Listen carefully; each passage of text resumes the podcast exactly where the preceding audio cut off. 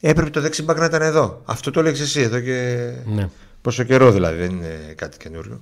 Τι πέσαμε? Όχι, δεν νομίζω. Α. Άμα μπορείς απλά από εκεί, εκεί για να διαβάζω κιόλας. Μισό λεπτά και λίγο να... να κάνω όλες τις δουλειές που έχω και θα τα βάλουμε όλα σε μια τάξη, ναι. σε μια σειρά. Γενικά για μένα δεν πρέπει να το αφήσουμε πίσω αυτό το παιχνίδι. Το παιχνίδι αυτό πρέπει να είναι το τελευταίο καμπανάκι. Διότι ο ΠΑΟΚ έχει κερδίσει μόνο ένα ντέρμπι και στα play-off παίζει με όλους αυτούς, τους οποίους δεν μπόρεσε να κερδίσει. Τον Άρη δύο φορές. Με την ΑΕΚ δε πέρα δεν έκανε τελική. Με τον Παναθηναϊκό ε, ήταν πολύ καλύτερος ο Παναθηναϊκός, αλλά κατάφερε ο Πάγου να είναι πιο εύστοχος, να φτάσει, να προηγείται ε, και παρόλο αυτό όλο δέχτηκε γκολ στο τελευταία, στη τελευταία επίθεση. Και μόνο με τον Ολυμπιακό ήταν πραγματικά πολύ καλός, ε, διότι τα τελευταία δύο χρόνια βλέπουμε ότι στα play-off ο ΠΑΟΚ, λέμε ότι στα play-off ο ΠΑΟΚ από τότε που επέστρεψε ο Λουτσέσκου, στα play-off ο ΠΑΟΚ τα πάει χάλια. Σωστά. Τα πάει όπως τα πήγαινε στο πρωτάθλημα, δεν είναι ότι τα πάει χάλια. Ε, πώς ρε φίλε, πέρσι τέτοια εποχή σε ρινίκες έκανες. Σε ρινίκες έκανες. Ήσουν πάλι ανεβασμένος. Έλεγες, κέρδισες και τον Άρη στο Βικελίδη στα πρώτη αγωνία στο play-off και έλεγες κάτσε να δούμε. Ναι, το ξεκίνημα του play-off ήταν καλό. Όχι μόνο το play-off, όλη η διαδρομή. Μετά το Μουντιάλ. Πριν, λίγο πριν το Μουντιάλ και μετά το Μουντιάλ. Τέτοια εποχή. Ναι, αλλά δεν ήταν ποτέ πρώτος ή τέτοιο, ήταν προσπαθούσε να πλησιάσει. Ναι, δεν, δεν είχε την ομάδα που είχε. Αλλά έκανες πάλι σερί μάτς. Ναι. Ποια είναι η διαφορά τελικά? Δεν έχει φυσική κατάσταση η ομάδα ή απλά στα play-off παίζει με τις δυνατές ομάδες τις καλές και εκείνη χειρότερος? Γιατί την Κηφισιά, τη Λαμία, τον Βόλο και τον Τελειό τον κερδίζουν. Οκ. Okay. Το θέμα είναι ότι η ομάδα από τα τέσσερα μάτς, τα τρία από τα... πόσα ντέρμπι έχει παίξει? Δύο με τον Άρη και τρία με τους υπόλοιπους. Από τα ναι. πέντε ντέρμπι έχει κερδίσει μόνο ένα. Ναι. Και αυτό με ανησυχεί πάρα πολύ για τα play-off. Γιατί με αυτούς θα παίξεις πάλι. Και στα προηγούμενα play-off πάλι με αυτούς έχασε. Μόνο τον Άρη κέρδισε. Μέχρι να παίξει τα play-off θα τους παίξει και στο πρωτάθλημα. Γιατί πας στο play-off? Ναι, θα τους παίξει και στο πρωτάθλημα. Ε... Ήδη τους έπαιξε. Χθες τους έπαιξε. Ναι, έχει άλλα τρία μάτς. Ναι, εντάξει, έχει άλλα τρία μάτς. Αλλά δεν θα κριθεί το πρωτάθλημα εκεί, σε αυτά τα τρία μάτς. Το πρωτάθλημα θα κριθεί στα play-off. Γιατί όλες οι ομάδες είναι χάλια. Ε, πάση περιπτώσει, μακάρι να γίνει μάθημα το μάτς αυτό. Θα το αναλύσουμε τώρα. Ε, δεν ξέρω πού θέλει να σταθεί ο Αντώνης αρχικά από όλα όσα είδε στο Βικελίδης και από όσα έγιναν. Τακτικά είναι ένα παιχνίδι στο οποίο όλοι στεκόμαστε εκ του αποτελέσματος, αλλά κυρίως εκ της εικόνας της παρουσίας του Βιεϊρίνια και του, του Μουργκ στην αρχική ενδεκάδα. Ήταν δύο από τα ερωτηματικά στα οποία ο, ο Ρασβάν Λουτσέσκου πάτησε με τον τρόπο που είδαμε στο, στο Βικελίδης. Ο ΠΑΟΚ υστέρησε και σε τακτικό κομμάτι, διότι δεν μπόρεσε ούτε να βρει χώρους στο μεσοδιάστημα και ο παίκτης που μπορεί να βρίσκει χώρους στο μεσοδιάστημα είναι ο Κωνσταντέλιας, ο παίκτης που ξέρει να κινείται καλά στο μεσοδιάστημα είναι ο Μουργκ, αλλά όσο δεν υπήρχαν χώροι στο μεσοδιάστημα δεν υπήρχε και Μουργκ. Από τη στιγμή που δεν υπήρχε Μουργκ λόγω τακτικής και ατομικά δεν υπήρχε κυρίως ο Ντεσπότοφ και κατά δεύτερο λόγο ο Τάισον, με την μεσοεπιθετική γραμμή να είναι απούσα, λογικό ήταν να μην υπάρχει ο Μπράτον στο, στο παιχνίδι και τα υπόλοιπα είναι ιστορία. Όσον αφορά το πρώτο ημίχρονο. Το δεύτερο ημίχρονο ξεκινάει με τον Πάοκ να δέχεται γκολ στα πρώτα είκοσι πέντε είκοσι οκτώ τριάντα δευτερόλεπτα πόσα ήταν, και από εκείνη τη στιγμή και μετά ο Άρης έχει, πάρει το, έχει φέρει το παιχνίδι στα μέτρα του, έχει δώσει χώρου στον Πάοκ. Ο Πάοκ κάνει ό,τι πρέπει όσον αφορά και τις αλλαγές και τον τρόπο με τον οποίο πρέπει να επιτεθεί για να σκοράρει. Πετυχαίνει μόνο ένα γκολ. Χάνει κάποιες ευκαιρίες για δεύτερο. Δεν είχε πάρα πολλές. Είχε λίγες. Και κάπως έτσι φτάσαμε σε αυτή την, σε αυτή την ήττα με, με δύο ένα. Καθαρά τακτικά, να το δούμε ψυχρά. Αν μπούμε και στην παράμετρο του ντέρμπι που ο ΠΑΟΚ δεν έδειξε αυτό που περιμέναμε, αυτό που θέλαμε όλοι, την τακτική προσήλωση και την πνευματική προσήλωση για ένα ντέρμπι. Όχι την τακτική προσήλωση, τακτικά ο ΠΑΟΚ ήταν προσιλωμένος, απλά δεν του βγήκε αυτό που ήθελε. Δεν είναι ότι τακτικά δεν έκανε κάτι ο ΠΑΟΚ, δεν έκανε κάτι ο ΠΑΟΚ που έπρεπε να κάνει. Ε, άρα ήταν τόσα τα πράγματα που πήγαν λάθος και από τον, από τον προπονητή και από τους ε, παίκτες, που θα ήταν δύσκολο να, να έρθει η νίκη. Ο ΠΑΟΚ αντιμετώπισε παραπάνω, τον Άρη, δυστυχώς, χωρίς νεύρο, χωρίς πάθος. Τα ντέρμπι, είπαμε το Σάββατο εδώ, φώναζα εδώ ότι τα ντέρμπι τα κερδίζει αυτός που τα θέλει περισσότερο, που δείχνει στον αγωνιστικό χώρο τα θέλει περισσότερο, και η ομάδα που το ήθελε περισσότερο ήταν καταφανέστατα ο Άρης. Και... πέφταν δύο και τρεις πάνω, γιατί μπορείς τελώς να μην το είδατε, εμείς από το γήπεδο το είδαμε, πέφταν, πέφταν δύο και τρεις πάνω σε κάθε μπάλια. Ε... Μπήκαν με το μαχαίρι στα δόντια. Ο ΠΑΟΚ μπήκε ψηλωμένος ότι σαν να ήταν ένα απλό μάτς, σαν να ήταν ένα μάτς σαν όλα τα άλλα, ε, που το θεωρώ ως ένα σημείο λογικό για μια ομάδα που κάνει πρωταθλητισμό. Ο Άρης που δεν κάνει πρωταθλητισμό καίγεται για αυτό το παιχνίδι. Όμως ομάδα που θέλει να πάρει το πρωτάθλημα και όχι απλά να κάνει πρωταθλητισμό, πρέπει να γνωρίζει που πηγαίνει να παίξει και με ποιο πηγαίνει να παίξει.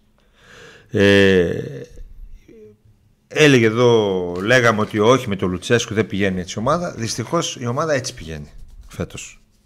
Απλά έχει την ποιότητα να καθαρίζει τα παιχνίδια με τις μικρές ομάδες. Εδώ τώρα ο Άρης που έχει μια ποιότητα χ και έπαιζε τα ρέστα του, όχι για να πάρει κάτι βαθμολογικά, για να μην πέσει το ξύλο της αρκούδας στο Βικελίδης, για να μην πέσουν όλοι πάνω στο καρεπίδι. Έτσι, έπαιζε τα ρέστα του. Ο ΠΑΟΚ δεν τα κατάφερε. Ε, πολύ soft, καθόλου προετοιμασμένη ομάδα για αυτό το παιχνίδι. Έδειξε νεύρο, αφού βρέθηκε πίσω στο σκορ με δύο γκολ. Μπήκαν και πολύ γρήγορα τα δύο γκολ. Δεν πρόλαβε να καταλάβει ο ΠΑΟΚ τι. Μπαμπαμ μπήκαν τα δύο γκολ και μετά τρεχάτε ποδαράκια μου. Ε, Για τακτικά να πω ότι δεν του βγήκε τίποτα του Λουτσέσκου. Για το Μουργκ, βασικά για το ότι δεν παίζει ο Κωνσταντέλιας βασικός, όχι για το Μουργκ, γιατί θα μπορούσε να παίξει και ο Κωνσταντέλιας και ο Μουργκ. Ε, γιατί δεν παίζει ο Κωνσταντέλιας βασικός στα αυτά τα μάτς που θέλεις να διασπάσεις μία άμυνα. Με την Αίντρακτ το καταλαβαίνω. Με τον Ολυμπιακό το καταλαβαίνω. Οκ. Okay.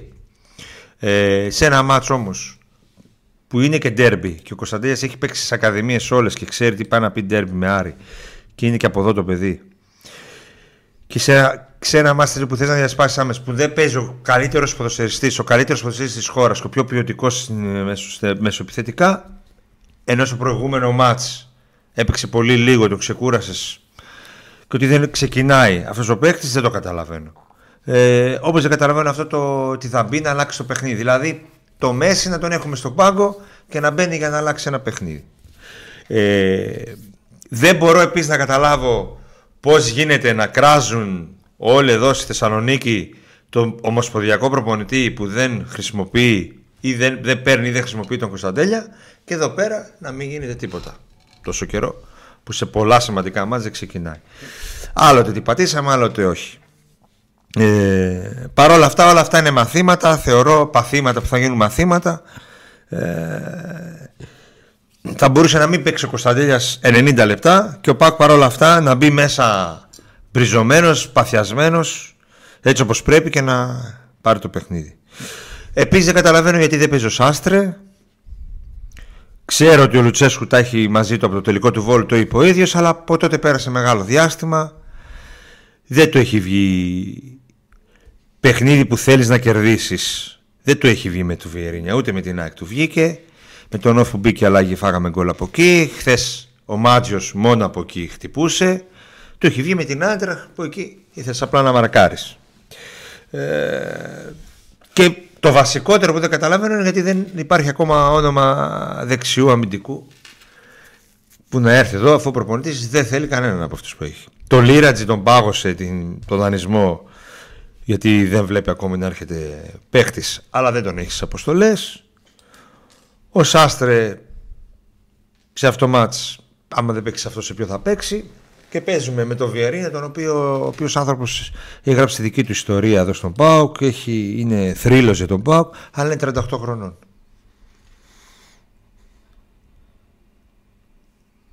Οκ, okay, ναι, τον έβαλες σαν ομάς και κέρδισε. Δεν σημαίνει κάτι αυτό. Τίποτα. Ε, πήγαν όλα στραβά στο Βικελίδης. Πήγαν όλα στραβά, αλλά από εκεί πέρα ελπίζω σε τρεις εβδομάδες με τον Παναθηναϊκό να δούμε καλύτερα πράγματα. Γιατί εκεί είναι πλέον το... Εγώ εκεί... Εκεί έχεις το μυαλό σου από τώρα. Εντάξει, άμα χάσει από το Βόλο βαθμούς ή από την Κηφισιά, το παρατάμε. Τη Γιάννηνα. Τελειο... Ε, τα Γιάννηνα, mm. το παρατάμε. Την... Υπενθυμίζω τώρα παίζουμε Βόλο Τετάρτη για το κύπελο, Κυριακή με τον Πας, την άλλη Κυριακή με το Βόλο, με το Βόλο, το Βόλο για το στο Βόλο και μετά με τον Παναθηναϊκό. Επόμενο δείγμα που θα δούμε θα είναι με τον Παναθηναϊκό. Λογικά πρέπει ο Πάγου να πάρει τα δύο μάτς με το... του πρωταθλήματος με τον Βόλο και την Κηφισιά. Να το δούμε με τον Παναθηναϊκό πώς θα είναι και τι θα κάνει. Μέχρι τότε πρέπει να γέρθει η μεταγραφή. Και δεν λέμε για άλλες θέσεις, γιατί εγώ κατά τη γνώμη μου, το έχω πει και άλλες φορές, ο ΠΑΟΚ θέλει φόρο. Αλλά οκ, okay. Μάλλον να το πω αλλιώς, ο ΠΑΟΚ που θέλει να πάρει το πρωτάθλημα, αν θέλει να πάρει το πρωτάθλημα, δηλαδή ο ΠΑΟΚ του δεκαεννιά, του δεκαοκτώ δεκαεννιά, μετά από το κλεμμένο του δεκαεπτά δεκαοκτώ, πήγε, πήρε τον Ολιβέιρα, ενώ είχε μέσους. Ενώ πήγαινε η ομάδα αίτητη. Και όχι μόνο, και το Μίσιτς πήρε. Και το Μίσιτς και τον Ολιβέιρα, είχε εκεί θέμα πάω. Ο ΠΑΟΚ του σεζόν είκοσι τρία είκοσι τέσσερα, αν θέλει το πρωτάθλημα, δεν πρέπει να πάρει και φόρο. Θέλει, δεν θέλει μόνο να πάρει ίσως και κεντρικό αμυντικό, αν φύγει και ο Νέσμπερ. Δεν θέλει να πάρει δεξιμπάκ, εννοείται θέλει να πάρει. Αλλά mm. αν θες να πάρεις πρωτάθλημα, ντε και καλά. Ή μήπως δεν θες να πάρεις ντε και καλά, και απλά σου βγήκε και έλα μωρέ, δεν το πιστεύεις και πολύ. Και okay, οι άλλοι έχουν και τη διαιτησία. Η ΑΕΚ δηλαδή κυρίως. Όχι ότι ο Παναθηναϊκός δεν ευνοήθηκε χθες, αλλά εντάξει. Ε, αυτά είναι ερωτήματα που θα μας απαντήσει η διοίκηση με τις πράξεις της. Όπως το καλοκαίρι την αμφισβητήσαμε και τελικά στις καθυστερήσεις το έκανε, ελπίζουμε και τώρα, γιατί μπαίνουμε στις καθυστερήσεις σιγά σιγά, έτσι πως πάει. Στο τέλος της ημέρας τον ΠΑΟΚ το κρίνουμε ως έναν ΠΑΟΚ που πάει για πρωτάθλημα, που κάνει πρωταθλητισμό. Τι? Δεν κατάλαβα την ερώτηση. Ναι. Τον ΠΑΟΚ τον κρίνουμε με βάση το τι πιστεύουμε ότι μπορεί να κάνει, το τι θέλουμε να κάνει. Ο ΠΑΟΚ ε, φέτος πάει για πρωτάθλημα. Βάσει των αποτελεσμάτων που έχει κάνει. Βάσει του μπάτζετ του, βάσει των αποτελεσμάτων του, βάσει των. Mm. Ε, πάει για πρωτάθλημα. Mm. Ο προπονητής του παίρνει δύο μοίρια μαζί με το προπονητικό team. Τώρα θα πάρει παραπάνω αν ανανεώσει. Έχει το καλύτερο παίκτη της χώρας. Έχει πέντε έξι συμβόλαια του μοιρίου. Δεν είναι ο περσινός ΠΑΟΚ. Άρα το ρόστερ είναι για πρωτάθλημα. Ε, δεν είναι. Εντάξει, okay, αυτό για να. Γιατί ρωτάς, εσύ δεν μπορείς να απαντήσεις την ερώτηση. Εγώ, εγώ θεωρώ ότι είναι υπερβολική η κριτική που κάνουμε στον ΠΑΟΚ. Α, δεν πάει για πρωτάθλημα δηλαδή. Δεν πάει για πρωτάθλημα, πάει για πρωτάθλημα. Έτσι πώς τα έφερε, αυτό το ρόστερ έχει κάνει παραπάνω πράγματα από όσο θα μπορούσε και έχει φέρει την ομάδα στην όλη ότι θα πηγαίνει για πρωτάθλημα. Δηλαδή το ρόστερ του Παναθηναϊκού είναι καλύτερο που πάει για πρωτάθλημα. Το ρόστερ του Παναθηναϊκού, όχι, δεν είναι τόσο το... καλύτερο. Ναι, εγώ δεν θεωρώ ότι είναι καλύτερο, θεωρώ ότι είναι χειρότερο. Ο, ο Παναθηναϊκός στο Λιμνιό πήρε μεταγραφή. Πού είναι το καλύτερο ρόστερ του Παναθηναϊκού, πού, σε ποια θέση? Σε δύο-τρεις θέσεις είναι καλύτερο και μέχρι ούτε εκεί πάγκο έχει. Μέχρι. Ο Παναθηναϊκός γιατί πάει για πρωτάθλημα? Γιατί έχει πάρει το πέναλτι. Τάξιζε τα περισσότερα. Τι εννοείς τάξιζε? Τι ήταν διαιτητικά, δηλαδή πάει για πρωτάθλημα? Αυτό και λες. Διαιτητικά πάει για πρωτάθλημα. Να. Okay. Άρα μόνο η ΑΕΚ πάει για πρωτάθλημα και ο Παναθηναϊκός λόγω διαιτησίας. Αυτό η... λες. Υπάρχουν, τρεις, υπάρχουν δύο ομάδες που πάνε για πρωτάθλημα, ο Παναθηναϊκός και ο ΠΑΟΚ. Υπάρχει μια ομάδα που χάνει το πρωτάθλημα, ο Ολυμπιακός. Και υπάρχει μια ομάδα που αρχίζει και παίρνει την ασπίδα που έχει εδώ και χρόνια για να κρατήσει το πρωτάθλημα, η ΑΕΚ. Αυτό είναι το, αυτή είναι η τετράδα αυτή τη στιγμή. Δηλαδή μέχρι πριν τον Άρη πηγαίναμε για πρωτάθλημα και τώρα δεν πηγαίνουμε. Δεν αλλάζει κάτι. Εγώ διαφωνώ. Δεν αλλάζει κάτι. Διαφωνώ κάθετα. Θεωρώ ότι και ο Ολυμπιακός πηγαίνει για πρωτάθλημα, γι' αυτό και είναι Ολυμπιακός. Μπορεί να το χάνει το πρωτάθλημα, αλλά δεν λέει ποτέ ότι δεν πάει για πρωτάθλημα. Και ακόμα και τώρα, από αύριο, μπορεί να αλλάξει τα δεδομένα και να το πάει μέχρι τέλος. Και αν το πρόβλημα του ΠΑΟΚ είναι η διαιτησία, μας το πει. Γιατί χθες η διαιτησία τον από τη διαιτησία έχασε. Ο ΠΑΟΚ. Ναι. Όχι, δεν έχασε από τη διαιτησία. Η βαθμολογία είναι βάση διαιτησίας. Ναι, οκ. Okay. Ας κερδίσει τα ντέρμπι ο ΠΑΟΚ και ας, ας φαχτεί από τη, και ας έχουν οι άλλοι εύνοια διαιτησίας. Ας κερδίσει τα μάτς που πρέπει να κερδίσει και ας το χάσει το πρωτάθλημα. Δεν, δεν θα το πει κανείς τίποτα. Ο ΠΑΟΚ αυτή τη στιγμή δεν το λέει κανείς τίποτα. Δεν έχει κανείς παράπονα τον ΠΑΟΚ. Το ότι κάνουμε κριτική γιατί πρέπει να έρθει η δεξιμπάκ, δεν έχει έρθει η δεξιμπάκ, δεν είναι αυτό, τέτοιο. Στιγμή, εγώ το ότι ότι κάνουμε κριτική. Ναι, ότι κάνουμε ναι. κριτική για τη χθεσινή εικόνα. Αυτό δεν επηρεάζει αν οι άλλοι παίρνουν πέναλτι. Οι άλλοι παίρνουν πέναλτι. Ή τους ευνοεί. Κάθε εβδομάδα ευνοείται και μια ομάδα. Αυτό ξέρουμε. Φτάσεις εσύ, κάνε ό,τι μπορείς και θα, θα, θα ενώσεις τον κόσμο και τη δυναμική, η δυναμική σαν ακόμα πιο μεγάλη.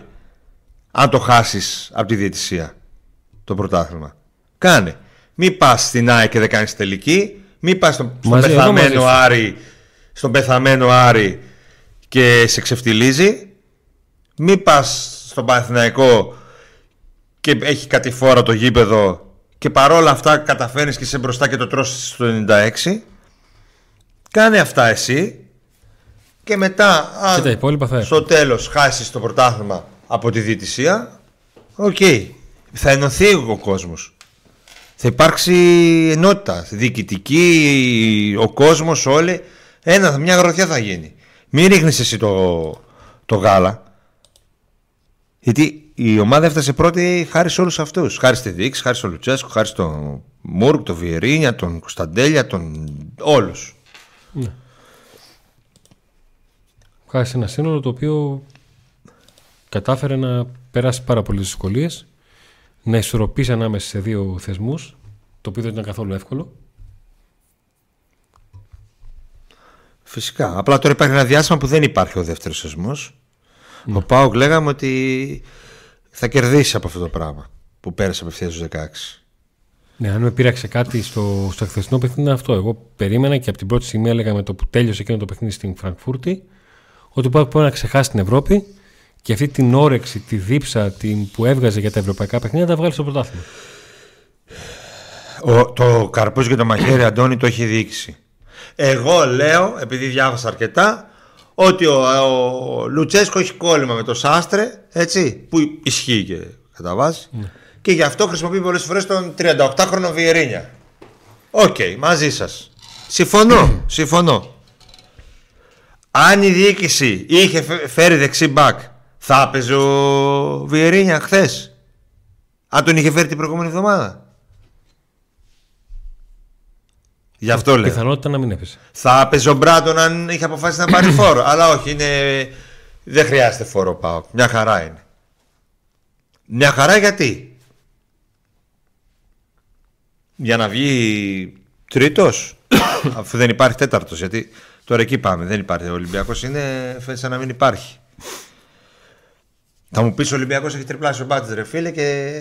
ναι, αλλά και εσύ, δεν το στρώσει, εσύ ναι. έχεις όμως ένα προπονητή που τον εμπιστεύεσαι, τον πιστεύεις, έχει δείξει έργο, έχεις μια στρωμένη ομάδα πλέον. Κάνε τι, κάνε τις κινήσεις. Τι πάει να πει αν βρω δεξιμπάκ, αν δεν βρω το καλοκαίρι? Όχι, η διοίκηση αν θέλει να λέει ότι πάει για πρωτάθλημα, αν πιστεύει ότι πάει για πρωτάθλημα, πρέπει να έχει κάνει ήδη κινήσεις. Αν θέλει, όχι αν πιστεύει, αν θέλει.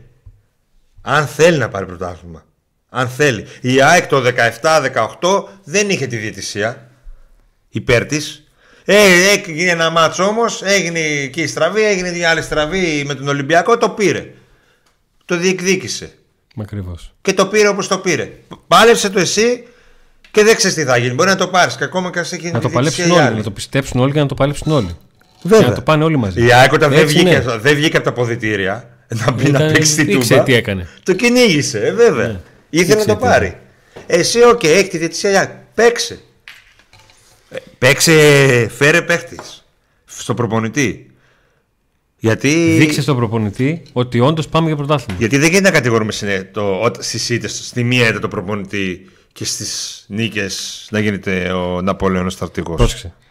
Ο ΠΑΟΚ, άλλος... ειδικά φέτος, είναι πιο ομάδα Λουτσέσκου από κάθε άλλη φορά. Ναι, βέβαια. Γι' αυτό έχασε. Και στις ήττες. Το φοβήθηκε το μάτς. Και στις ήττες. Είναι ομάδα Λουτσέσκου και στις νίκες είναι ομάδα Λουτσέσκου. Αυτό που την έχει βοηθήσει να βγάλει στις νίκες την ομάδα Λουτσέσκου είναι η προσωπικότητα και η ικανότητα που έχουν οι παίκτες. Όταν σε ένα βράδυ, όπως στο, στο Βικελίδης, ο προπονητής κάνει πράγματα τα οποία δεν το βγαίνουν. Τακτικά. Ατομικά υστερούν κάποιοι παίκτες στις θέσεις ειδικά που ο προπονητής έχει ε, επιλέξει πρόσωπα τα οποία δεν του βγήκανε. Το, η ζυγαριά αρχίζει να, αρχίζει να γέρνει.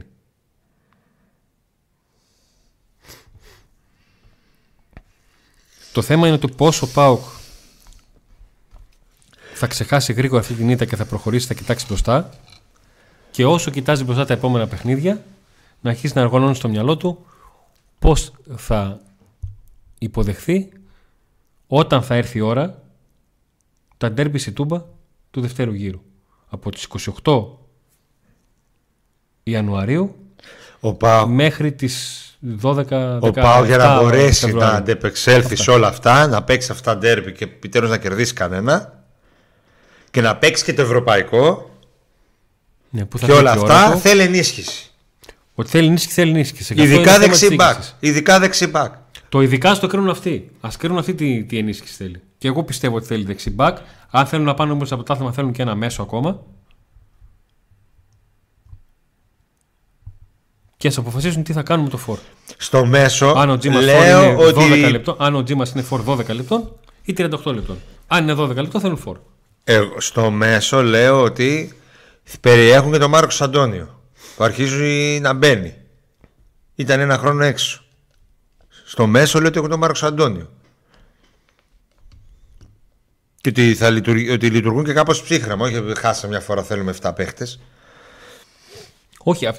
οι ανάγκες που, αλλά ανέφερα, δεν γίνεται... οι ανάγκες που ανέφερα θα υπήρχαν και να κέρδιζε ο ΠΑΟΚ τον Άρη. Δεν ναι, αλλάζει. Εγώ δεν θεωρώ ότι ο ΠΑΟΚ χρειάζεται μέσο. Δεν και καλά. Φορ όμως και δεξί μπακ χρειάζεται. Δεν θα πάρει, αλλά πάση περιπτώσει. Φορ δεν θα πάρει, δεν, δεν βλέπω να παίρνει. Το δεξί μπακ όχι χρειάζεται, πρέπει να ήταν εδώ. Για όταν έλεγα εγώ ότι πρέπει να είναι εδώ εικοστή όγδοη Δεκεμβρίου. Ε, δεν διαφωνούσε κανείς, έπρεπε να είναι εδώ.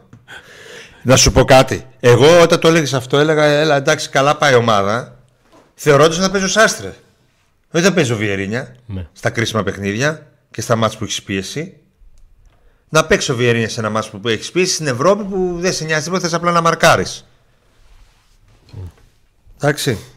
Και δεν φταίει ο Βιεϊρίνια σαν Βιεϊρίνια. Φταίει ο Λουτσέσκου που τον χρησιμοποιεί και είναι τριάντα οκτώ χρονών άνθρωπος. Ανανέωσε, μείνει εδώ, να βοηθήσει στα αποδυτήρια, στη ψυχολογία, όταν χρειαστεί να αγωνιστεί και να πάει στην επόμενη μέρα να γίνει αφεντικό του αγωνιστικού τμήματος.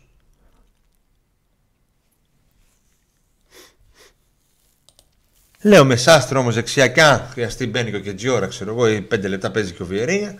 Οκ. Okay.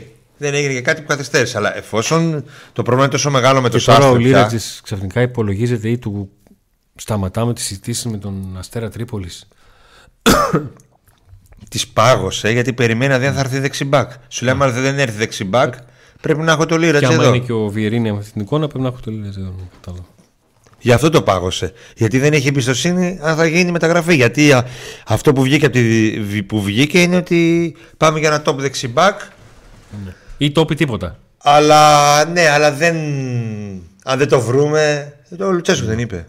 Ναι. Δεν θα πάρω για να πάρω. Ε, δεν γίνεται έτσι. Θα βρεις ναι. τον μπακ και θα τον φέρεις. Όχι εσύ Λουτσέσκου, η διοίκηση. Αν, αν θες να πάρεις πρωτάθλημα. Αν θες να πάρεις πρωτάθλημα. Αν δεν θες, δεν θα πάρεις. Ε, θα είναι απαράδεκτο, έσχος, αν δεν έρθει ένας top δεξί μπακ. Τότε είναι σαν να πετάμε λευκή πετσέτα. Γιατί τα μάτς είναι συνεχόμενα. Υποτίθεται θέλουμε να κάνουμε κάτι παραπάνω ακόμα στην Ευρώπη αφού το φτάσαμε εδώ που φτάσαμε και να διεκδικήσουμε να, να πάρουμε κάποιον τίτλο. Είναι δηλαδή, βγάζει η διοίκηση την επένδυσή της, την ίδια της την επένδυση που έκανε το καλοκαίρι, την κρεμίζει άμα δεν φέρει. Εγώ θεωρώ ότι θα φέρει, αλλά είμαι έτσι λίγο πιο επιθετικός για να φέρει, για να έρθει. Εντάξει. Όπως γιατί με τα Χριστόν προφήτες κάποιοι λέγανε για τον Μουργκ, το Βιεϊρίνια και τα λοιπά σήμερα, αλλά εγώ το Σάββατο έλεγα εδώ, ο Μουργκ σε αυτό μας δεν πρέπει να μπει. Δεν είναι παιχνίδι που θες να αμυνθείς, να είσαι ένα παιχτακτικά σωστό. Θες ένα παίχτη να πάει στο ένας εναντίον ενός, να κάνει το κάτι παραπάνω, γιατί θα παίξουν αμυντικά οι υπόλοιποι και θα, οι αντίπαλοι, και θα ψάχνουν τους επικίνδυνους που, δύο που έχουν μπροστά. Λοιπόν, ε, αλλά το πρόβλημα, επαναλαμβάνω, αυτός που θα δώσει τη λύση είναι η διοίκηση, γιατί δεν μπορεί η σημαντικότερη είδηση των τελευταίων δύο μηνών που να βγαίνει από τη διοίκηση να είναι η ανανέωση του Μουρκ. Και κάποιοι να πανηγυρίζουν. Αυτό, ανανέωση του Μουργκ, ενός παίκτη που πέντε χρόνια έχει παίξει πέντε μάτς, θα έπρεπε να είναι στις, στα, στις τελευταίες σειρές. Και αν βγει, και αν σου βγει, και αν σου κάνει, οκ. Okay. Το βασικό θα έπρεπε να είναι το δεξί μπακ. Ο Ολυμπιακός γιατί δηλαδή κάνει μεταγραφές. Τον σφάχτηκε χθες. Τι λέει, ότι εντάξει δεν κάνουμε πρωταθλητισμό γιατί οι άλλοι έχουν τη διαιτησία. Όχι, φέρνει παίχτες. Άστα θα το βγουν ή θα το βγουν. Αυτό είναι άλλο θέμα. Και εδώ μπορεί και ο ΠΑΟΚ μπορεί να φέρει δεξιμπά και να, είναι... και, να μην το βγει. Και να βάζει ο, ο Λουτσέσκου το Βιεϊρίνια. Να μην το βγει. Κάνε εσύ την κίνηση. Δηλαδή ο Ολυμπιακός γιατί κάνει μεταγραφές. Α, βγήκανε χθες ο... Ο... η μετεσάρκωση του Θοδωρίδη, ο Κούγιας. Βγήκε ο Καραβαπάς, ο Μαρινάκης, όλοι βγήκανε για τη διαιτησία. Φέρουν όμως παίχτες. Γιατί σου λέει, άμα φτιάξω ομάδα και τους έχω δύο μηδέν τρία μηδέν, δεν θα με νοιάζει. Μα κουβερώνουν πέναντι, θα τους βάζω εγώ το άλλο. Άλλο.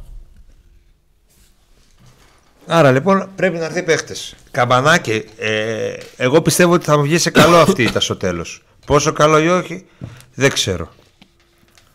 Αλλά πιστεύω ότι θα είναι μάθημα και θα πάει καλά και θα ταρακουνήσει λίγο και τη διοίκηση που εφησυχάστηκε με το καλοδουλεμένο σύνολο του Λουτσέσκου. Δεν είναι έτσι. Θα υπάρξουν και στραβές, μέρες που θα στραβώσουν τα πράγματα.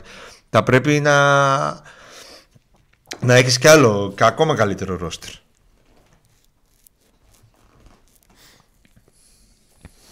Σε αυτό το τελευταίο κομμάτι συμφωνώ. Όσον αφορά στο τι πρέπει να κάνει διοίκηση για να, να μπορεί ο ΠΑΟΚ να, να κοιτάζει από τη δεύτερη θέση και μπροστά. Αντωνή, έχει ένα προπονητή που τον εμπιστεύεται. Με έχει κλειστά ένα... μάτια, όχι απλά τον εμπιστεύεται. Ναι, ναι, ναι. Δηλαδή όλα τα μάτια θα χάσει, θα ανανεώσει που λέει ο λόγος. Μαζί σου. Φέρε του, φέρε του. Ναι, δείξου το. Δείξου το έμπρακτα. Και άλλο. Όπως το έκανε το καλοκαίρι. Αστείο θα σου φανεί αυτό, αλλά στο τέλος της ημέρας μπορεί να φτάσει ο Λουτσέσκου να πει ρε φίλε, κόψαμε από το μισθό μου να πάρουμε παίχτη. Καταλαβαίνεις πώς το λέω. Μα δεν είναι οικονομικό. Αντωνή, ξέρεις ότι δεν είναι οικονομικό. Ακριβώς εκεί θέλω να καταλήξω. Πιστεύεις ότι αν του πούν του Ιβάν, Ιβάν, θέλουμε άμεσα δεξί μπακ θα έρθει. Αλλά ποιος θα το πει.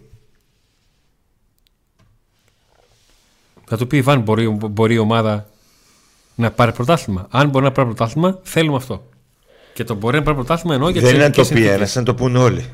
Για να το καταλάβει και ο Ιβάν. Για τους ανθρώπους που εμπιστεύεται, με τον που ακούει. Ο προπονητής, και, ο προπονητής κύριος. Απλά ξέρεις τι γίνεται στο ΠΑΟΚ. Δεν παίρνει κάποιος αυτή την ευθύνη. Ε, γι' αυτό το λέω. Γιατί φοβάται ότι αν έρθει τελικά το δεξί μπακ και αντί για πρωτάθλημα πάρουμε τα τρία μας, θα έρθει ο Βάγκ και θα πει τι έγινε, ρε φίλε. Δεξί μπακ με πεις να φέρω κορυφαίο και ένα σεντερφόρ για να πάρει το πρωτάθλημα. Γιατί δεν το πήρε. Πού είναι το πρωτάθλημα. Οπότε δεν μπορεί κάποιος να, να του πει έτσι.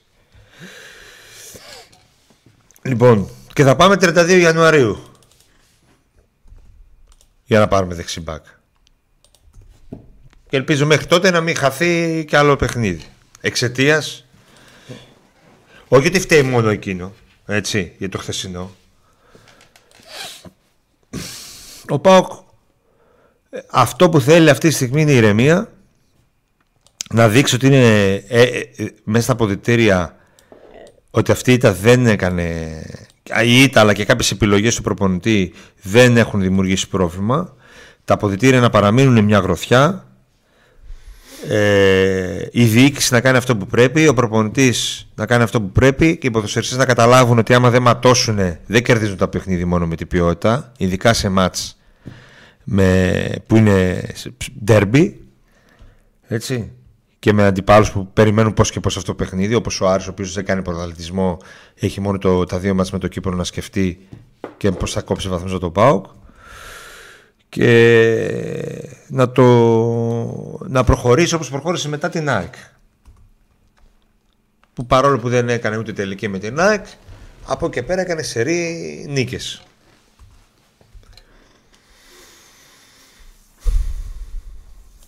Τι?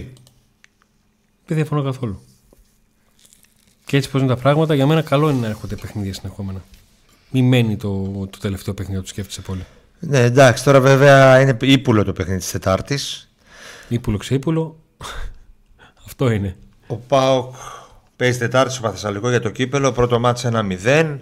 Το ΠΑΟΚ Today θα βρίσκεται στο, στο Παθεσσαλικό.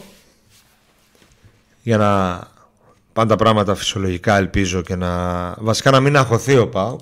Θέλει την Τετάρτη να το πάρει όσο μπορεί πιο χαλαρά το παιχνίδι, με, γιατί έχει το μαξιλαράκι, αν είναι πολύ μικρό. Δηλαδή, άμα γίνει ένα μηδέν, αγχώνεσαι.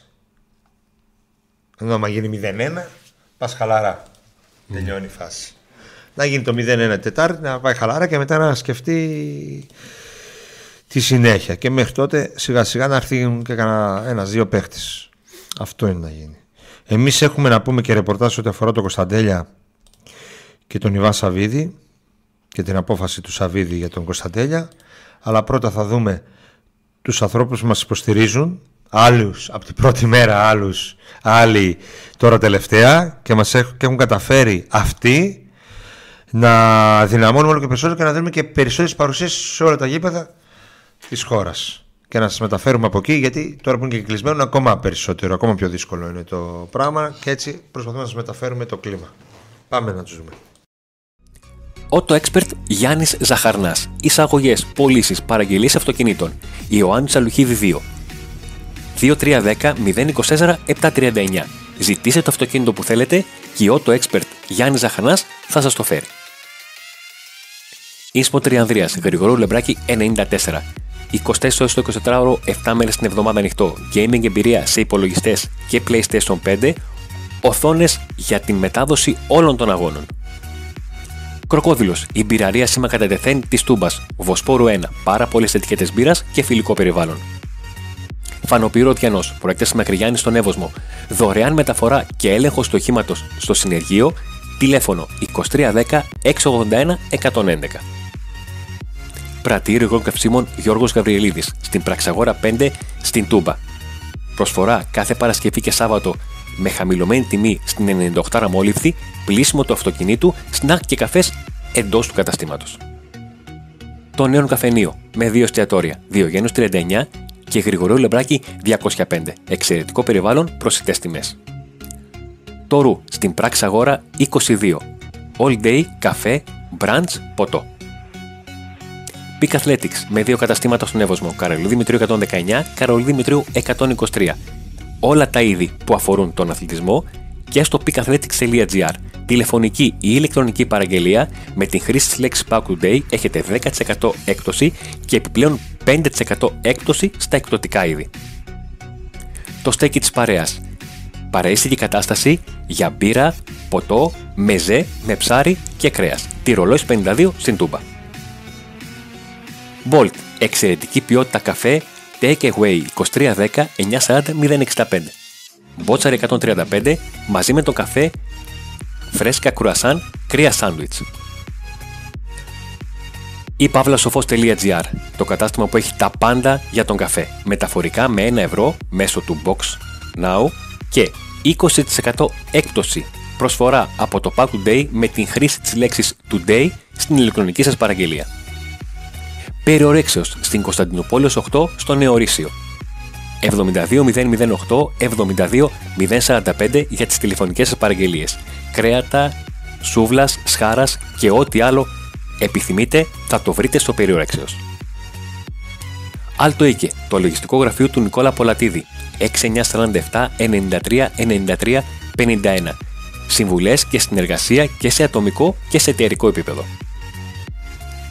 Μπονατσέρο, με τρία καταστήματα. Ελευθερίου Βενιζέλου ενενήντα τέσσερα στη Νεάπολη, Μπότσερη σαράντα οκτώ και Αδελφών και στην δικιά μας, την Αστρόνομη Γειτονιά, Μικράς Ασίας έντεκα στην Κατοτούμπα. Εξαιρετικές τιμές σε ανδρικά και γυναικεία ρούχα.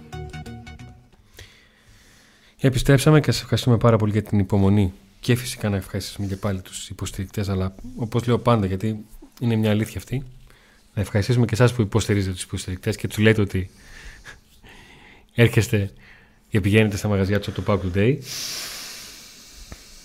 Και πάμε να δούμε τι ακριβώς έχει συμβεί τις τελευταίες ημέρες με τον, με τον Γιάννη Κωνσταντέλια, μια υπόθεση που ξέραμε ότι κάποια στιγμή αργά ή γρήγορα θα μας απασχολήσει και το θέμα δεν είναι άλλο από το πώς θα διαχειριστεί ο ΠΑΟΚ την, ε, τη συγκεκριμένη κατάσταση. Ο Ιβάν Σαββίδης, ο μεγαλομέτωχος της ΠΑΟΚ, ενημερώθηκε για το ενδιαφέρον του εις Brighton ε, και για άλλων ομάδων, όχι μόνο για την Brighton, αλλά το μήνυμά του στους υπόλοιπους της ΠΑΕ ήταν ότι ο Κωνσταντέλιας δεν πωλείται με τίποτα, ούτε με είκοσι εκατομμύρια. Ο Κωνσταντέλιας είναι ο ποδοσφαιριστής ο οποίος θα γεννήσει παοξίδες και τα παιδιά όλα θα γίνονται ΠΑΟΚ από τον Κωνσταντέλια. Αυτό ήταν το μήνυμα του Ιβάν Σαββίδη. Οπότε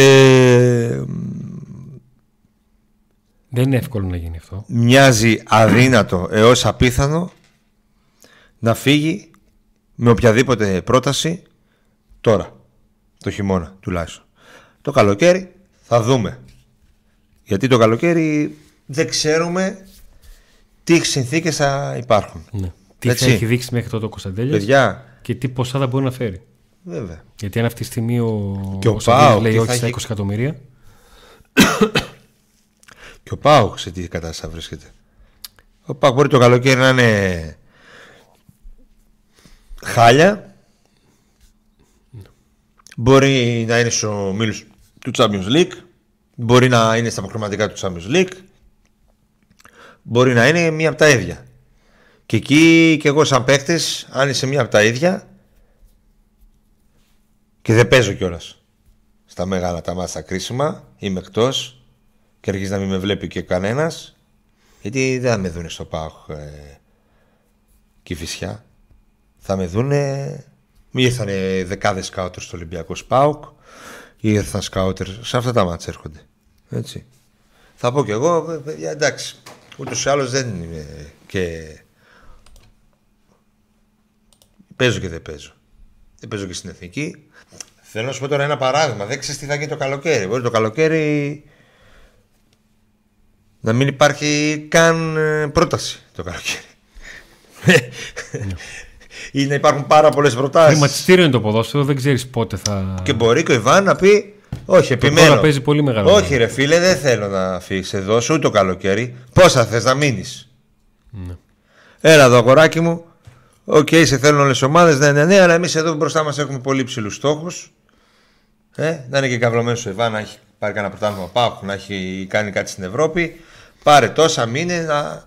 Αυτό είναι η απόφαση του αυτή τη στιγμή τους ή άλλους. Ότι και δεν... είναι, είναι ακριβή η απόφαση. Γιατί όχι μόνο δεν παίρνεις, αλλά για να το στηρίξεις αυτό πρέπει να δώσεις κιόλας. Δεν μπορεί μόνος ο Κωνσταντέλης να κάνει. Ναι. Γι' αυτό λέω ότι είναι ακριβή. Αλλά άμα είναι να έχεις ένα παίχτη και να παίζεις ντέρμπι, τοπικό ντέρμπι μίσους εισαγωγικά, που οι άλλοι παίζουν τη ζωή θανάσης, και να παίζεις τριάντα πέντε λεπτά, ε, δώσ' τον καλύτερα. είκοσι εκατομμύρια. Ε, και ποιον προπονητή θα έχει ο ΠΑΟΚ. Αν ανανεώσει ο, ο Λουτσέσκου, θα είναι ο Λουτσέσκου. Ο, που φαίνεται να ανανεώνει, έτσι υπάρχει συμφωνία προφορική. Έλα εδώ ρε Λουτσέσκου, το θα τον έχεις. Θα παίζεις, θα παίζει. Αυτό θα είναι θέμα προπονητή μετά, δεν θα είναι θέμα. Ε, ναι, άμα να μην παίζει τώρα και να παίζει είκοσι λεπτά και δεκαπέντε λεπτά, άστο. Εγώ, εγώ αν ήμουν ο Κωνσταντέλιας, πάντως δεν θα ήθελα να κάτσω. Μετά από ένα σημείο και μετά, αν έπαιζα όλη τη χρονιά είκοσι πέντε λεπτά. Με την Αίντρακτ δεν έπαιξα, με τον Άρη δεν έπαιξα. με τον Ολυμπιακό δεν έπαιξα. Μην βλέπεις που μπήκα δέκα λεπτά. Εγώ είτε είναι σωστός δεν, μην βλέπεις που μπήκα δέκα λεπτά και κανένα μαγικό. Αυτό είναι δικό μου. Προπονητής δεν με έβαλε. Εγώ είτε κάνει λάθος προπονητής, είτε κάνει σωστά προπονητής. Αυτές τις υποθέσεις μου πάντα με τον προπονητή. Ε, εντάξει. Θεσμικά έχει... το πηγαίνω το θέμα, δεν το πηγαίνω. Δεν έχει σχέση αυτό. Δεν μπορείς να έχει ένα περιουσιακό στοιχείο. Δεν μπορεί να έχεις το Μέση για να το βάζεις στο... να το βάζεις αλλαγή για να αλλάξει. Κρίνεται βάσει αυτής της απόφαση του. Ποιος? Ο προπονητής. Ε, μα δεν είναι θέμα του προπονητή. Σου λέω ότι, ότι το σκεπτι... δεν παίζει ρόλο σε μια απόφαση αν θα πεις όχι σε είκοσι εκατομμύρια. Αν, ένας, αν ο προπονητής σου τον θεωρεί σημαντικό είναι να το βάζει. Είναι σαν να μου λες ότι ο Σαββίδης τώρα είπε και το Λουτσέσκου, ξέρεις τι θα παίζει ημέρα νύχτα. Όχι, δεν είπε αυτό, αυτό αλλά αν μέχρι το καλοκαίρι συνεχιστεί έτσι η φάση, λογικό είναι να δούμε τι θέλει ο προπονητής, αν εφόσον θα μείνει με αυτό το προπονητή. Αυτός δεν επιλέγει. Δεν θα κρατήσω εγώ ένα παίχτη που ο προπονητής θα τον βάζει είκοσι λεπτά και θα πω όχι σε είκοσι εκατομμύρια για να τον βάζει είκοσι λεπτά και τριάντα λεπτά. Όχι, θα πω ναι, φέρε τα είκοσι εκατομμύρια. Ή θα και τώρα κάνουμε ολόκληρο θέμα. τριάντα παιχνίδια έχει παίξει ο Κωνσταντέλιας. Ναι, τριάντα παιχνίδια έχει παίξει. Αλλά δεν έχει παίξει πολλά σημαντικά παιχνίδια και πολλές φορές ε, έχει παίξει λίγα λεπτά. Δεν έχει παίξει αυτά που πρέπει. Αυτό είναι υποθετική ο τέτοιο. Καλά, για το τι πρέπει, τι δεν πρέπει. Αν ο Κωνσταντέλιας ρε φίλε μέχρι το καλοκαίρι και κάνει παπάδες, παίζει, κάνει ράνι, μπορεί να παραμείνει σε αυτή τη θέση ο Ιβάν. Αν όμως ο Κωνσταντέλιας δεν είναι πρωταγωνιστής, μία παίζει, μία δεν παίζει, μία κάνει, μία βγαίνει στα είκοσι πέντε λεπτά. Μπορεί να αλλάξει και απόφαση ο μεγαλομέτωπος. Α, και να πει τότε δώσε τον αφού δεν τον βάζει, το δώσε τον. Ε, βέβαια, μπορεί. Ναι. Και η πίεση θα είναι διαφορετική από τον κόσμο και και και. Ναι. Καταλαβαίνω τι, τι εννοείς. Αν είναι να ένα παίχτη νούμερο ένα, ο οποίος από αυτόν ξεκινάει η ομάδα, λογικό είναι θα το σκεφτεί αλλιώς. Και το χρηματιστήριο και η χρηματιστηρική του αξία ανεβαίνει και κατεβαίνει από εκεί. Mm. Θα φάρει μέχρι το καλοκαίρι πώς θα πάει. Αλλά έχουμε δρόμο ακόμα, ναι. Αλλά η απόφαση αυτή τη στιγμή είναι αυτή. Η απόφαση είναι δεν πουλιέται. Δεν κάνει παρακολουθή συζήτηση ο, ο Σαββίδης αυτή τη στιγμή. Όποιος και να έρθει τώρα, όχι θα ακούσει. Αυτό ουσιαστικά είναι ένα μήνυμα και προς τα έξω, προς τις ομάδες που είτε τώρα τελευταία κινήθηκαν, έψαξαν, ρώτησαν, έστειλαν ανθρώπους. Γενικά οτιδήποτε έκαναν. Είναι κάτι σημαντικό.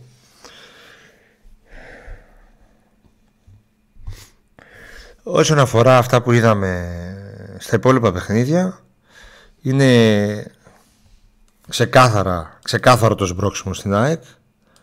Ε, το λέγαμε εδώ όλο αυτό το καιρό, όταν λέγαμε ότι ποιος είναι φαβορή για το πρωτάθλημα, λέγαμε ότι για τους εξαγωνιστικούς λόγους είναι η ΑΕΚ. Ε, αυτό που έγινε χθες στο Καρασκάκι νομίζω ήταν, έδειξε τη δύναμη την εξαγωνιστική της ΑΕΚ. Γιατί όταν γίνονται τέτοιες αποφάσεις από διαιτή και βαρίστα απέναντι στον Ολυμπιακό και όχι, όχι απέναντι στο... Μα, από διαιτητή, ο οποίος όχι μόνο παίρνει την απόφαση, κόβει και το βαρίστα. Ναι. Να κάνει το όχι απέναντι στην Κηφισιά, απέναντι στον ΠΑΟΚ, απέναντι στον Παναθηναϊκό, απέναντι στον Ολυμπιακό. Συγκεκριμένα. Που είναι κράτος. Το λέει, το πάνω, τον Ολυμπιακό. Ο Ολυμπιακός είναι κράτος. Θέμα, αυτό λένε συνέχεια. Είμαστε πέντε εκατομμύρια. Ναι. Και, και μιλάνε στον Πρωθυπουργό, λες και μιλάνε στο. Ναι, στον βγήκε ο Κούγιας και είπε ότι ε, Πρωθυπουργέ κόψει το πρωτάθλημα. Λες και είναι ακριβώς υπάλληλος. Όταν λοιπόν γίνονται τέτοιες αποφάσεις, εγώ δεν θυμάμαι μάτς ΠΑΟΚ Ολυμπιακός να έχει αδικηθεί ο Ολυμπιακός.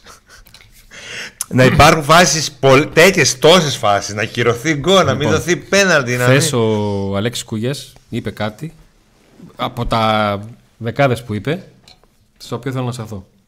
Είπε ότι μίλησε με τον, με τον κύριο Μαρινάκη, ο οποίος τον προσέλαβε τελευταία, ε, και ότι υπήρχε αρχικά σκέψη να αποχωρήσει ο Ολυμπιακός από το παιχνίδι, αλλά λειτουργήσε η λογική. Λοιπόν, η διαιτησία είναι σαν την τράπολα. Αν η τράπολα είναι σημαδεμένη και παίζεις, έχεις δύο μόνο δρόμους. Ούτε τρεις ούτε έναν, δύο. Ή θα κάτσεις και θα μάζεις τα σημάδια και θα τους τα παίρνεις εσύ, ή θα σηκωθείς να φύγεις μέχρι να αλλάξει τράπουλα. Τα τελευταία δέκα χρόνια ο μοναδικός που σηκώθηκε και έφυγε από το γήπεδο έκανε δηλώσεις παρόμοιες με αυτές που έκανε ο Αλέξης Κούγιας και συνέχεια σκύλιασε για να φέρει ξένους διαιτητές, για να φέρει το βαρ, για να φέρει γραμμή technology που την έχουμε ξεχάσει, για να φέρει το μη αυτόματο βαρ που το έχουμε ξεχάσει, για να τα κάνει όλα. Ήταν μόνο ένας. Είναι ο μόνος που έκανε αυτό που σας λέω. Είναι ο, ο Ιβάν Σαββίδης και ο ΠΑΟΚ. Όταν δεν αγωνίστηκε στον επαναληπτικό μάτς του Κυπέλλου με τον Ολυμπιακό. Σε μάτς το οποίο, για να καταλάβετε, εκείνο το μάτς, όσοι θυμάστε, όσοι θυμόσαστε, εμείς ως ρεπόρτερ μας πέραν τηλέφωνο μία ώρα πριν το μάτς και μας ρωτούσαν μήπως, μήπως ο ΠΑΟΚ κατέβηκε εγκόγνητος στην Αθήνα και θα πάει στο γήπεδο. Δεν μπορούσαν να δεχθούν, να καταλάβουν ότι ο ΠΑΟΚ πήρε αυτή την απόφαση και θα την κάνει. Μία ώρα πριν το μάτς πίστευαν ότι με κάποιο τρόπο θα, θα έχουν κατέβει ως κομάντο, ρε παιδί μου, η αποστολή και θα πάει εκεί. Ότι θα, ότι θα κολώσει να το κάνει, να μην κατέβει. Δεν κατέβηκε. Πήρε, πήρε, πήρε το βάρος ευθύνης. Ήξερε ο Ιβάν Σαββίδης. Και, και πήρε το, το ωραίο κυπελάκι ΑΕΚ. Και το μείον και τα πάντα.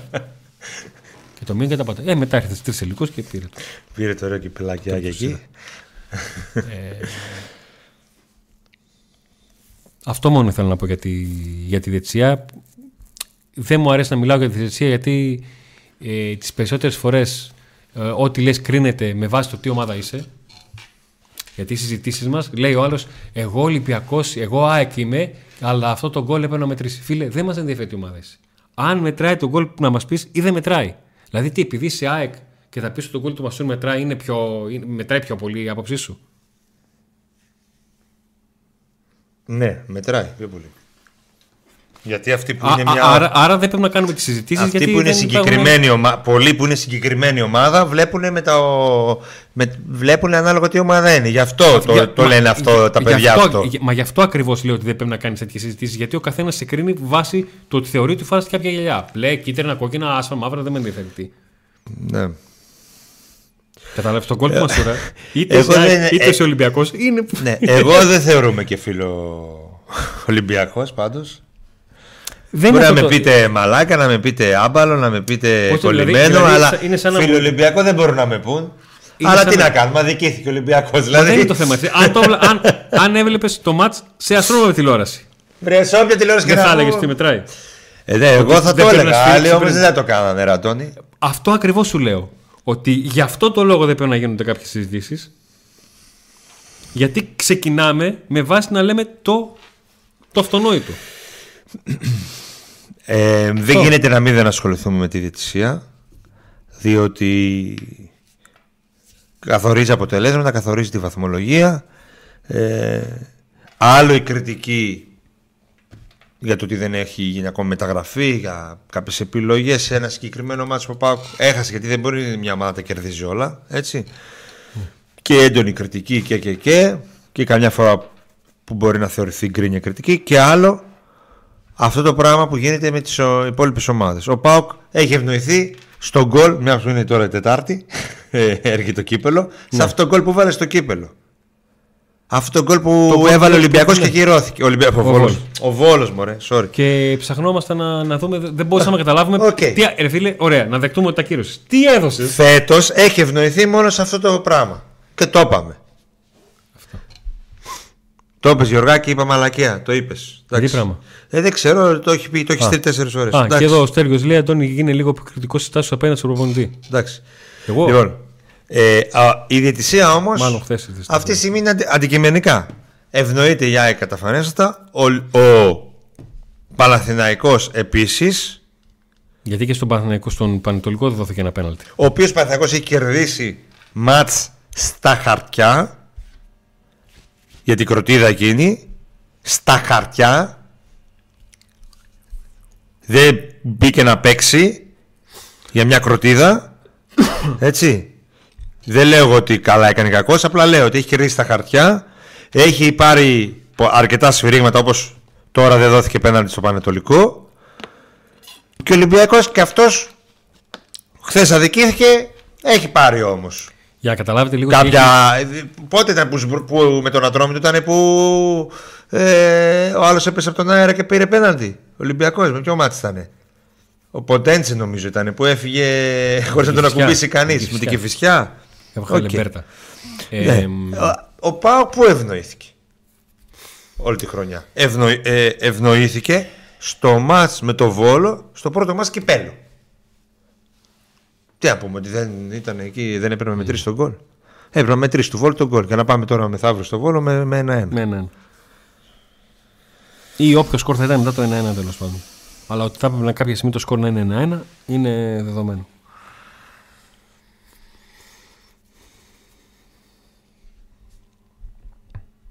Για να καταλάβετε λίγο τι έχει γίνει στο φετινό πρωτάθλημα, το οποίο δεν ξέρω αν θα το, ξα... θα το ξανασυναντήσουμε ποτέ για τον Ολυμπιακό.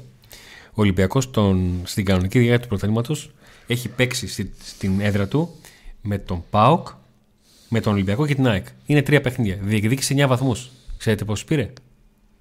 Μείον ένα. Δεν υπάρχει αυτό. Είναι παγκόσμιο ρεκόρ. Διεκδίκησε εννιά βαθμούς και όχι μόνο δεν τους πήρε, του αφαιρέθηκε κι ένας.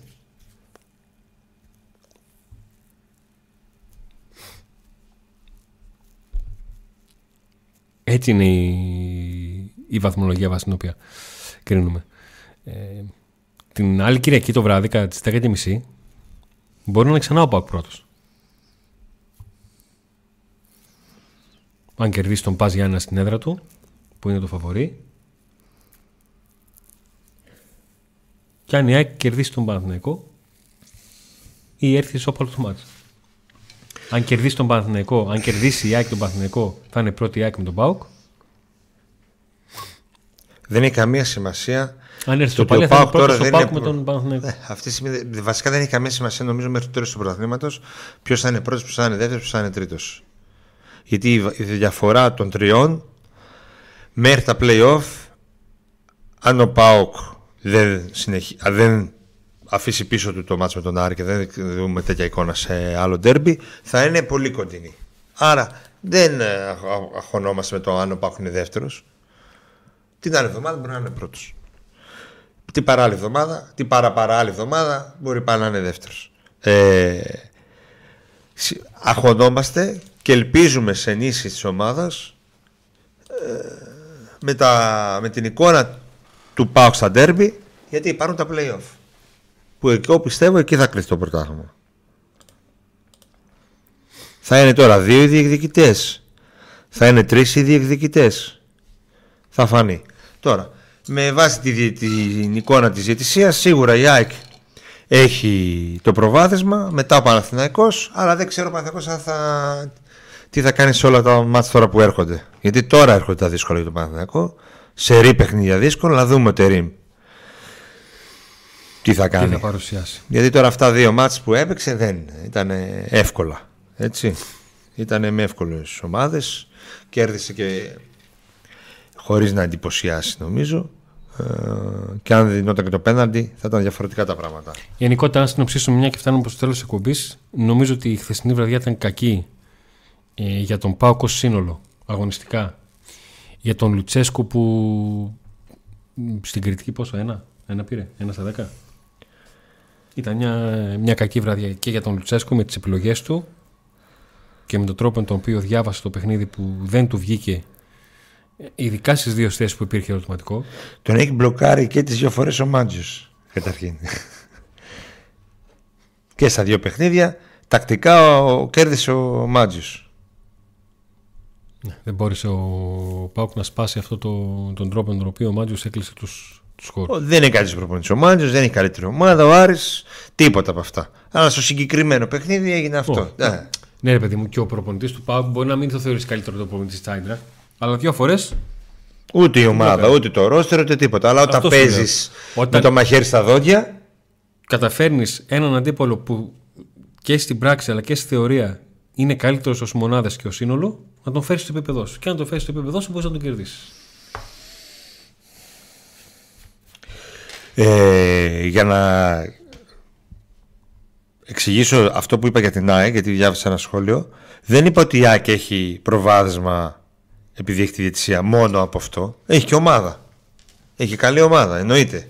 Σαφώς ένα ρόστερ το οποίο ήταν πλήρες πέρυσι το κράτησε. Και τώρα εννοείται. Και πιστοφέστης. Εννοείται ότι είχε κα, καλή ομάδα. Τα αναλύσαμε, παιδιά. Καλούς παίκτες.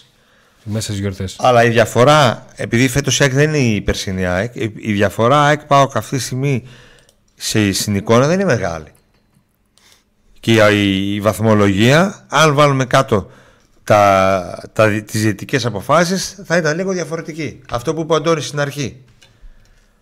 Αλλά... Μα σου είπα, ένα είναι μια κροτίδα και μια κεφαλιά του Γεραιμέγεφ. Και αναφέρω την κεφαλιά του Γεραιμέγεφ, όχι γιατί είναι σε παιχνίδι ΠΑΟΚ Παναθηναϊκός, αλλά γιατί είναι φάση και δεν υπάρχει άλλη τέτοια φάση σε ντέρμπι που ήταν η τελευταία του μάτς.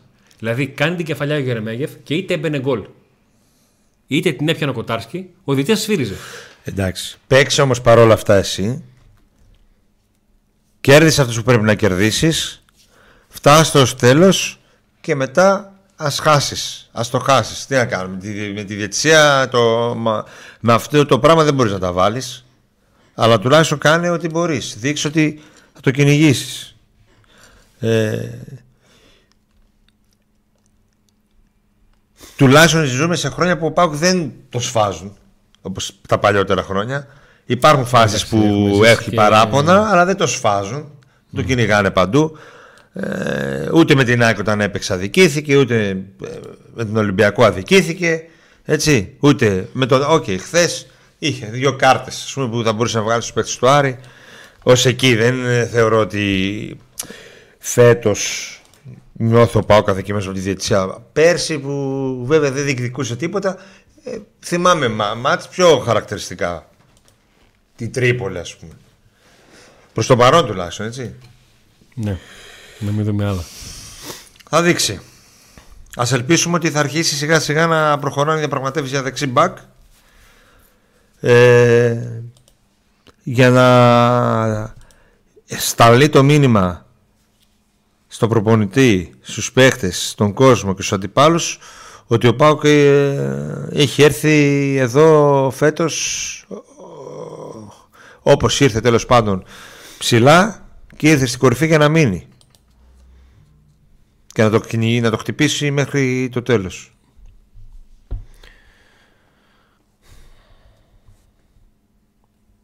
Αν αρχίσουμε, αν γυρίσουμε πάλι στο μάτι με τον Άρη, αν έδωσε κάτι διαιτητής, κάρτες και τέτοια, εντάξει, το ψηρίζουμε πολύ. Γιατί η ουσία είναι η εικόνα. Ναι, υπήρχαν κάποιες κάρτες που θα μπορούσε να τις δώσει και δεν τις έδωσε. Η εικόνα είναι το πρόβλημα. Γιατί καλύτερος διαιτητής μπορεί να έρθει. Καλύτερη εικόνα μπορεί ο ΠΑΟΚ να έχει. Να αποφασίσει να συγκεντρώσει το μυαλό του και να μπαίνει στα παιχνίδια όπως. Εγώ παραλαμβάνω, το συγκρίνω με τα ευρωπαϊκά. Εκεί είναι που. Και Θε... αυτός είναι ο λόγος που προτιμάω το πρωτάθλημα από την Ευρώπη. Γιατί θέλω να δω την ομάδα να είναι φόβο. Όχι, άμα δεν έχετε ευρωπαϊκά δεν θα μπαίνει έτσι. Τι νομίζει, επειδή δεν θα έχετε ευρωπαϊκά θα μπαίνει. Στα ντέρμπι θα μπαίνει. Στον Ολυμπιακό, το Παναθηναϊκό, την ΑΕΚ. Αυτά. Δεν, επειδή σε είναι... όλα. Τώρα έχει ευρωπαϊκό. Σε όλα. Μα αυτό, αυτό εκεί ακριβώς. Μα δεν έχει ευρωπαϊκό, αλλά δεν μπήκε έτσι. Μα αυτό ακριβώς φωνάζει. Άρα λοιπόν δεν φταίει το ευρωπαϊκό. Ο ΠΑΟΚ μπορεί να προχωρήσει το ευρωπαϊκό, μπορεί και να μην προχωρήσει, πάλι έτσι θα μπαίνει. Ο ΠΑΟΚ δεν μπαίνει έτσι. Ο ΠΑΟΚ έχει συνηθίσει να μην μπαίνει έτσι, γιατί έχει τέτοια τρομερή ποιότητα που θα τις κερδίσει ομάδες. Τρία, τέσσερα θα τις βάλει. Έλα όμως. Ποιος είσαι ρε σιώ, αλλά είναι τελώνει το που μπαίνεις, να πούμε όποιοι και να κοιτάξουν θα πέσει. Έτσι κάνει. Ε, θέλει ο... καμιά φορά. Αλλά είναι ο ΠΑΟΚ. Θέλει καμιά φορά και κανένα. Αλλά με τον Άρη, που ο Άρης περιμένει ένα μάτσο όλη τη χρονιά, τώρα που δεν έχει. Βρε καλά κάνει και στο περιμένει. Και ο Πανετολικός το περίμενε που είχαν βγάλει ανακοίνωση τότε το. το Πάρα πολύ καλά. Και δεν περνάνε και τέτοια. Πολύ και ο ΠΑΟΚ το έκανε αυτό κάποτε. Ένα μάτσο, περίμενε το μάτσο με τον Ολυμπιακό. Τι θα κάνουμε τώρα. Δεν κράζω τον Άρη. Εγώ που το είδες αυτό. Εγώ είπα ότι ο Άρης. Είπα εγώ ότι κράζω τον Άρη. Α, επειδή είπες ότι καλά κάνει. Καλά κάνει. Δεν είπα εγώ ότι δεν κάνει ναι, καλά. Ναι, τόσο λέω ότι. Μα ναι, όμως να σου πω ποιο είναι το περίεργο. Ο Λουτσέσκου γιατί το δήλωσε. Δεν το ξέρεις, ρε Λουτσέσκου, ότι περιμένουν ένα μάτς. Ο Λουτσέσκου είπε ότι αυτή είναι το μάτς της ζωής ναι, τους. Και τι έκανες γι' αυτό. Τι έκανες γι' αυτό. Τι έκανες. Τίποτα. Μπορεί να έκανε. Αλλά οι παίκτες του δεν τον άκουσαν. Εγώ δεν πιστεύω ότι δεν έκανε. Βλάκας είναι χαζός, δεν ξέρει. Γι' αυτό και. Έχω κολλήσει και την έχω αναφέρει πάρα πολλές φορές εκείνη τη δήλωση του Μπάμπα μετά το παιχνίδι με την ΑΕΚ. Που βγήκε ο προπονητής μας, μίλησε για αυτό το παιχνίδι. Μας είπε τι πρέπει να κάνουμε. Εμείς δεν τα κάναμε. Δεν τον έχω ξαναδεί παρόμοια. Το ίδιο είναι παρόμοια δήλωση. Είναι δυνατόν ο Λουτσέσκου να μην τους είπε τι ότι παιδιά εδώ περιμένω πώς και πώς γι' αυτό ζούνε και τέτοια. Τους είπε. Και ε, δεν έγινε τίποτα. μηδέν από μηδέν. μηδέν. Εντάξει, βάλαμε ένα βέβαια, αλλά αίσθησε λίγο να χωθούν. Και επειδή ήμασταν εκεί και εσείς δεν βλέπατε, όσοι βρέθηκαν εκεί, δημοσιογράφοι, κάποιοι παράγοντες. Υπήρχε ησυχία. Υπήρχε ησυχία. Υπήρχαν τρεις φάσεις στις οποίες νόμιζα ότι όλοι κατά την ανάσα τους. Ήταν όταν ξεκινούσε ο Κωνσταντέλιας στα τέτοια. Ένιωθες ότι όπα, όπα, αδερφές, φίξαμε. Μην κουνιέσαι. Ναι. Ένα αυτό, ναι. Και ένα στο τέλος του αγώνα. Εγώ δεν το έχω ξαναδεί αυτό. Ούτε σε τελικό κυπέλου με το Παναθηναϊκό στα δημοσιογραφικά το έχω δει, ούτε πουθενά αλλού. Αγκαλιαζόντουσαν δημοσιογράφοι, οι παράγοντες, όσοι ήταν ε, εκεί ήταν, πέρα ήταν και στον σημαντική, αγωνιστικό χώρο. Μια πολύ χώρο, σημαντική είναι για την ώρα.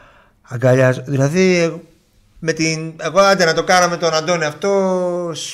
Σε... Ναι, εγώ το αγκάλιασα τον Νίκο. Με την Αίντρακτ. Δηλαδή, όχι στα γκολ. Προσέξτε, όχι στα γκολ. Μετά, με το που τελείωσε ο αγώνας, έρχομαι πέντε λεπτά μετά. Κοιταζόντουσαν και αγκαλιαζόντουσαν. Ούτε αυτοί το περιμένανε βασικά. Ε, και ήταν, δηλαδή, σαν τελικός. Yeah. Αλλά ο ΠΑΟΚ, και καλά κάνανε οι άνθρωποι. Και καλά κάνανε. Πολύ καλά κάνανε. Αυτό έχουν να χαρούν αυτή τη στιγμή. Αν έρθει ένας μεγάλος επενδυτής και σε αυτούς, θα έχουν να χαίρονται με τίτλους. Και εμείς κάποτε χαιρόμασταν, ήμασταν όγδοοι, χαιρόμασταν να μα κερδίζαμε τον Ολυμπιακό. Έτσι. Το θέμα είναι τι, κάνω, τι έκανε ο ΠΑΟΚ, δεν έκανε τίποτα. Στο συγκεκριμένο παιχνίδι, θα γυ... ελπίζω να το πρόγραμμα βοηθάει να γυρίσει το κουμπί. Την Τετάρτη να μην έχουμε κανένα περίεργο. Κοίταξε, από τη στιγμή που μέχρι στιγμής σε. Θα σου πω τώρα ακριβώς. Σε μία ώρα και έξι λεπτά εκπομπής δεν έχεις πει όνομα ποδοσφαιριστή του Βόλου, καλά είμαστε. Δε, ναι, γιατί είπα του Άρη και. Τον μίλησα. Μα, ρε φίλε, να σου πω κάτι. Το, το μάτς. Τίποτα να μου πεις. Παναθηναϊκός Άρης. Αυτός. Τέλος πάντων. Άρης Παναθηναϊκός. Λοιπόν, εν πάση περιπτώσει.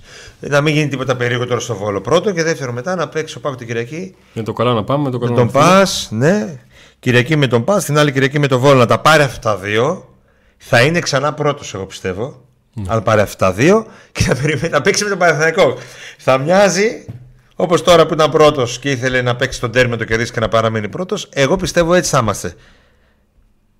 Στο μάτς ΠΑΟΚ Παναθηναϊκός. Ο ΠΑΟΚ θα είναι πρώτος και θα θέλει νίκη για να μείνει στην κορυφή και να, περα... να πάρει και διαφορά το Παναθηναϊκό. Ε... Και μια πρόβλεψη να κάνω. Όπα. Βλέπω ότι ο Παναθηναϊκός μέσα σε τα επόμενα τα αιρεία παιχνίδια του πρωταθλήματος θα είναι τρίτος. Α, θα χάσει και από την άκρη και από εμάς. Θα είναι τρίτος. Παίζει και με τον Ολυμπιακό. Το Ολυμπιακό παίζει μετά. Πε, ε, οπότε Ωρα, παίζει. παίζει. Ε, ναι. Εντάξει, νομίζω, είναι, νομίζω ότι είναι τρία μαζί. Είναι δύο με Ολυμπιακό κύπελο. Και ένα πρωτάθλημα, αλλά δεν θυμάμαι το Ένα πρωτάθλημα, ΑΕΚ. Μπορεί. Okay. Σας ευχαριστούμε πάρα πολύ που ήσασταν και σήμερα εδώ. Σας ευχαριστούμε πάρα πολύ για το like που κάνετε στο βίντεο, για την εγγραφή ναι. που έχετε κάνει στο κανάλι, για το καμπανάκι που έχετε πατήσει. Και αν έχεις ξεπατηθεί, ξαναπατήσει το για να σας έρχονται ειδοποιήσεις. Ευχαριστούμε πάρα πολύ τους υποστηρικτές μας. Ευχαριστούμε πάρα πολύ εσάς που τους υποστηρίζετε και μας το λένε. Ένα έξτρα ευχαριστώ στα super chat και στα donate.